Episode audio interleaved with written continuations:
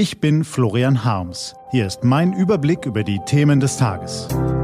T-Online Tagesanbruch. Was heute wichtig ist, Dienstag, der 23. Oktober 2018. Die Unkultur im Internet, Eskalation im Todesfall Khashoggi und die längste Seebrücke der Welt. Gelesen von Bernadette Huber. Was war? Was du nicht willst, was man dir tut. Neid ist eine Todsünde, lehrt uns schon der katholische Katechismus.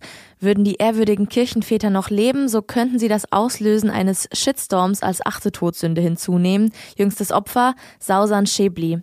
Ein vier Jahre altes Foto, auf dem die Berliner SPD-Staatssekretärin eine Luxusuhr trägt, geistert seit dem Wochenende durchs Netz und motiviert zahlreiche Widerlinge zu wüsten Beschimpfungen. Tenor, eine Sozialdemokratin dürfte es sich nicht erlauben, eine Rolex zu tragen. Doch dann drehte sich der Wind und auch das ist ein Phänomen des Webs.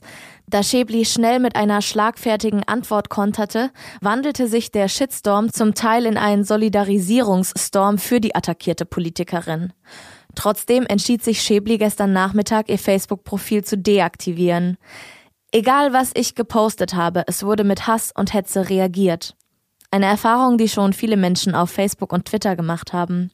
Auf dieses Beispiel für beklemmende Kommunikationsunkultur und das Versagen der entsprechenden Plattformen ist die Antwort ganz einfach.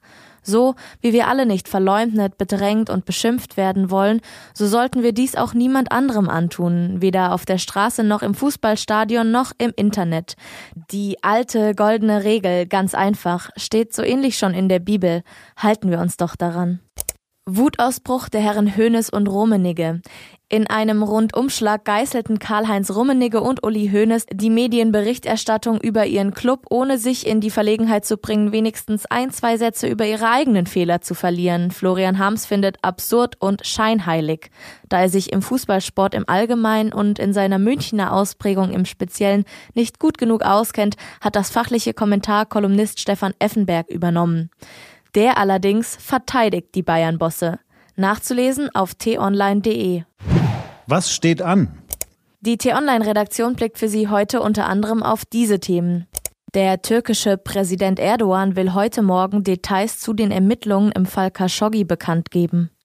Und heute wird die längste Seebrücke der Welt in China eröffnet. Mit 55 Kilometern ist sie siebenmal länger als der entsprechende europäische Rekordhalter, die Öresundbrücke. Diese und andere Nachrichten, Analysen, Interviews und Kolumnen gibt's den ganzen Tag auf t-online.de.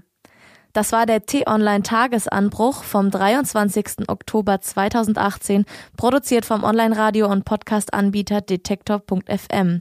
Den Podcast gibt's auch auf Spotify. Einfach nach Tagesanbruch suchen und folgen. Ich wünsche Ihnen einen frohen Tag. Ihr Florian Harms.